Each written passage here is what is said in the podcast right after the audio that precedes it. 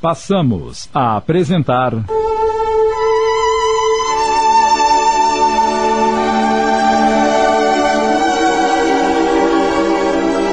Mudança de Rumo. Minissérie de Sidney Carbone inspirada na obra de Richard Simonetti.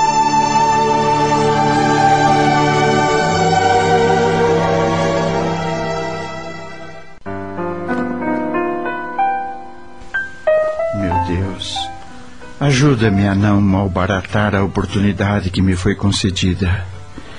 Que eu consiga corrigir meus erros, consertar os estragos que tenho feito em minha biografia espiritual. Sua oração era secundada por Ferreira e outros amigos espirituais, além de familiares desencarnados.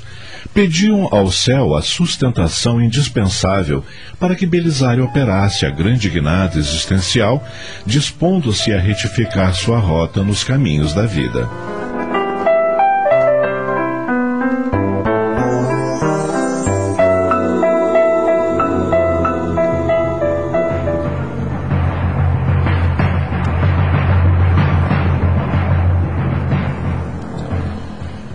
Três semanas se passaram após a experiência de quase morte vivida por Belisário.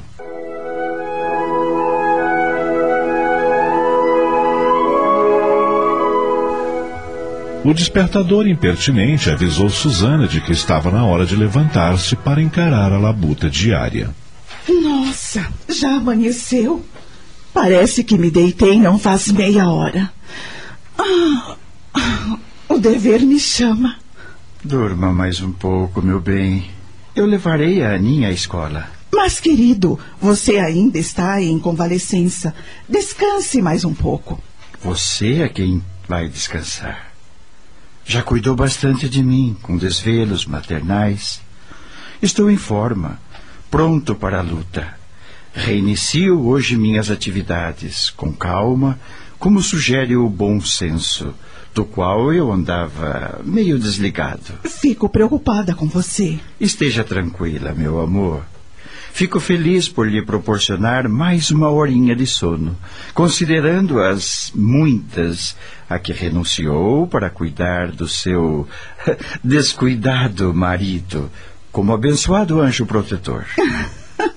Nossa, que palavras bonitas! Tem certeza que o problema cardíaco não afetou seu cérebro, querido? afetou, sim, mas para melhor repercutindo em meu coração. Tenho sido um mau companheiro, mas isso vai mudar, eu lhe prometo. Não exagere. Não quero outro de jeito nenhum. Você é o marido que pedi a Deus. É. Vejo que está ansiosa por resgatar seus compromissos kármicos. Negativo. Você jamais será um karma para mim. É meu bem, meu amigo, meu amor. É, tenho sido negligente com você, com nossos filhos e muitas coisas mais. Mas prometi a mim mesmo que será diferente a partir de agora. Quero ser outro homem. Aquele novo homem a que se refere o apóstolo Paulo, inspirado no idealismo cristão. Susana fixou o olhar no marido, interrogação expressa em súbita preocupação. Belisário, Aquele exame que fiz na semana passada, eh, você disse que está tudo bem, mas não me mostrou o resultado. Tem certeza que não existe nada de errado? Está querendo me preservar em face de algum mal? Nada disso. Fique tranquila. O resultado ficou no escritório. Trago hoje à noite. Você está ótima e vai ficar melhor no que depender de mim. Me dá um abraço, querida. Ah, vai se transformar no melhor marido do mundo? Ah, não sei, mas vou fazer força. Vi a morte de perto e não gostei do que vi.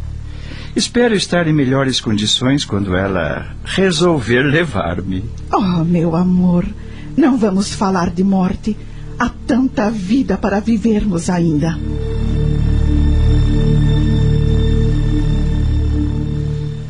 Às seis e trinta, o empresário acordou a filha Aninha. Vamos levantar, minha princesa. Está na hora. Ué, onde está mamãe? Vamos dar folga para ela hoje. Eu a levarei à escola. E vamos no seu carrão? Ah, claro.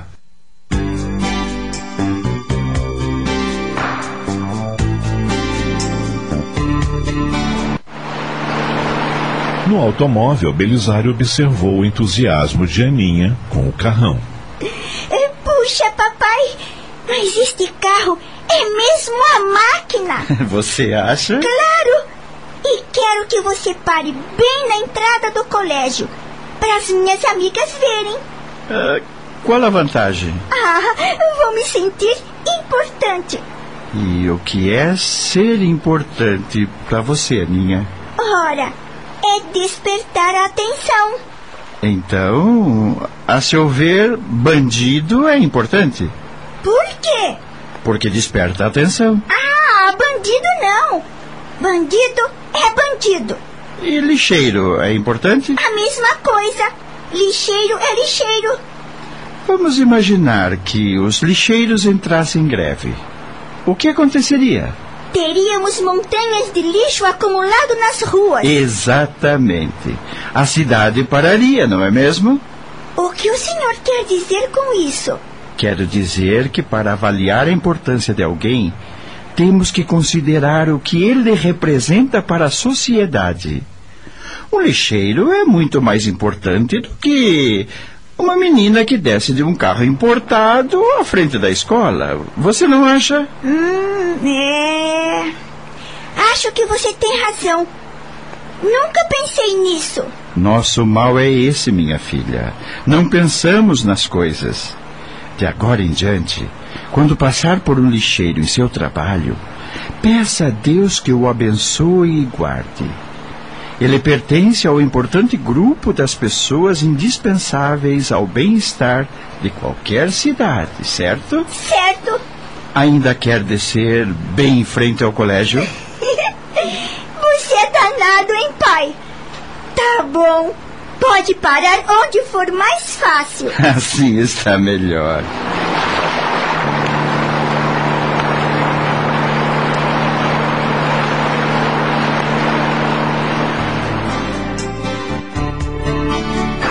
De retorno ao lar, Belizar acompanhou a esposa na degustação do desjejum, contando-lhe a conversa com a filha. Susana comentou. Infelizmente, as crianças deixam-se influenciar pelo ambiente.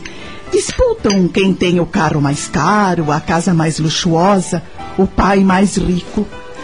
Às vezes imagino que nossos filhos estariam bem melhor numa escola de classe média, livres desses condicionamentos. Ocorre, minha querida, que não dá para mudar agora. O que devemos é procurar neutralizar essas influências na base do diálogo e do exemplo. Fico tão feliz em ouvi-lo falar assim. Sua presença maior na vida familiar vai ser ótima. Eu não saberia argumentar com a Aninha como você fez. A imagem do lixeiro é sugestiva. Eu mesma não tinha pensado nisso. Podemos até dizer que o lixeiro é tão importante quanto um juiz. Ah, sem dúvida. O juiz promove a justiça. O lixeiro garante a limpeza. Ambos são indispensáveis. Maria, a empregada que acabava de entrar na copa trazendo uma bandeja contendo omeletes e que ouvira as últimas frases do patrão, comentou. Ah, eu concordo com o senhor quando disse que o lixeiro é importante, doutor Belisário. Que seria do meu bairro lá na periferia se não fossem eles? Por que está dizendo isso, Maria?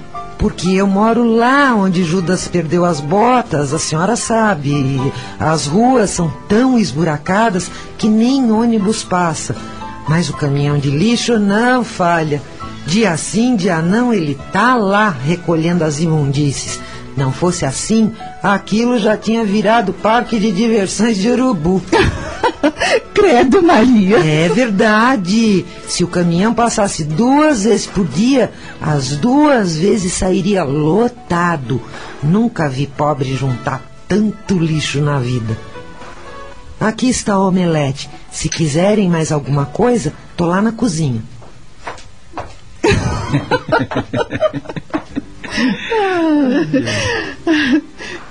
Essa Maria tem cada uma. Precisamos ter uma conversa a respeito dela, Susana. Do que se trata, querido?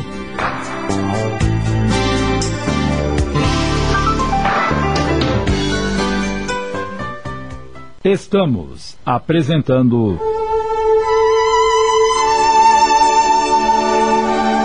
Mudança de rumo. Voltamos a apresentar.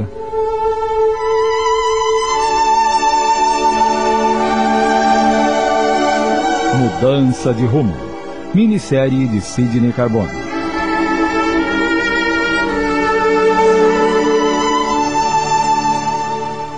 A Maria está conosco já há alguns anos e faz um bom tempo que não reajusta o seu salário. Estou pensando em dar-lhe um aumento. Ah, mas isso é muito bom. Ela luta com dificuldades, coitada. Depois que o marido morreu, as coisas ficaram pior ainda, pois ele não lhe deixou pensão e ela tem dois filhos para criar. Qual a idade deles? O mais velho tem 11 anos e o outro nove.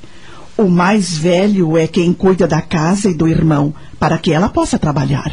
Mas eles frequentam a escola, não é? Sim, sim. E segundo a própria Maria, são muito inteligentes. Diga a ela para trazê-los aqui qualquer dia desses. Eu quero conhecê-los. Quem sabe não podemos fazer alguma coisa pelos meninos, hein?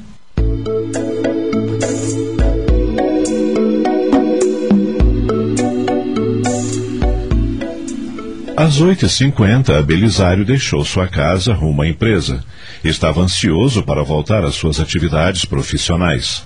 Ao parar no semáforo, procurou com os olhos o menino malabarista que costumava se exibir por ali. Não o viu.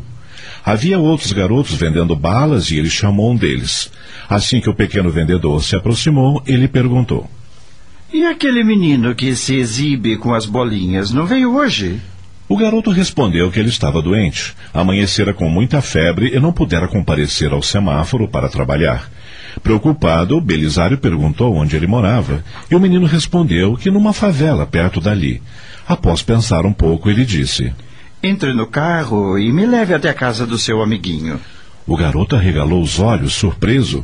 Jamais havia entrado num carro tão imponente como aquele. E antes que fizesse alguma pergunta, o empresário adiantou-se.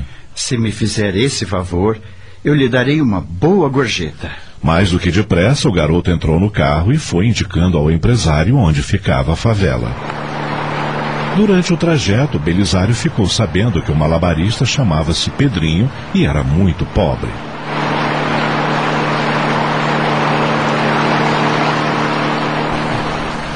Ao parar o carro numa rua estreita, cheia de buracos, bem em frente à casa indicada pelo garoto, na favela paupérrima, Belisário cumpriu sua promessa. Deu uma bela gorjeta ao menino que saiu saltitante e feliz. Que lugar miserável, meu Deus! Em que condições de vida devem viver essa gente? Ele desceu do carro e dirigiu-se até o barraco de madeira cujas tábuas estavam corroídas. Bateu apenas uma vez e uma mulher surgiu na porta carregando uma criança. O que o senhor quer, moço? Bom dia. Bom dia. Vim ver como está o menino malabarista. O senhor é médico? Uh, sou apenas um admirador do seu filho. Ele é um artista. Uh, por favor, posso entrar? Entre. A miséria que reinava no pequeno cômodo era gritante. Não havia ali a mínima condição de vida. Apenas alguns caixotes que serviam de mesa, cadeira. Num canto, uma cama improvisada, onde um garoto estava deitado com os olhos semiabertos. Era o malabarista. Belisário aproximou-se e perguntou: E então, Pedrinho, não quis ir fazer seu número de circo hoje? Ele não conseguiu se levantar, moço. Desde ontem está com uma febre alta. A testa dele está pegando fogo. O empresário colocou as costas da mão direita sobre a testa do garoto e constatou que a mulher disse: Ele tomou alguma medicação? Uma vizinha trouxe um chá, mas não adiantou nada. Pedrinho abriu os olhos e, com dificuldade para mantê-los abertos, esboçou-lhe um sorriso. Só então Belisário constatou o quanto ele era bonito. Então, Pedrinho, como vai? Quem. Quem é o senhor? Ah, não importa, meu chapa. Sou apenas alguém que gosta de vê-lo fazer malabarismo com as bolas. adoro fazer isso. Tenho outros números que mostraria ao senhor se não estivesse tão fraco. Belisário virou-se para a mulher e perguntou: Como a senhora se chama? Dolores? Pois bem, dona Dolores, vou levar seu filho ao médico de minha confiança. A senhora concorda? A pobre mulher fitou entre apreensiva e esperançosa. É. Sim, senhor, eu concordo. E que Deus lhe pague.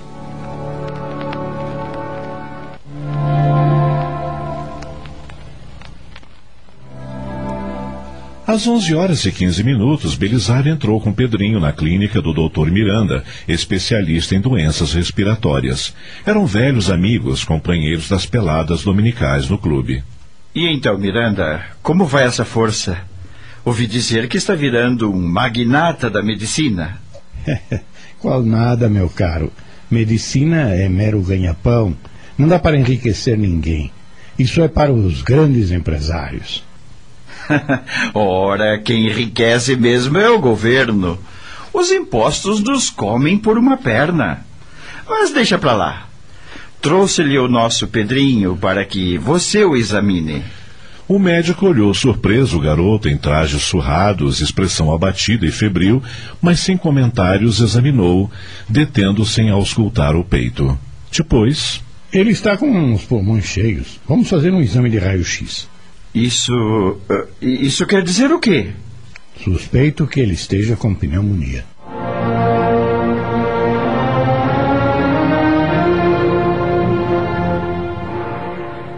Acabamos de apresentar.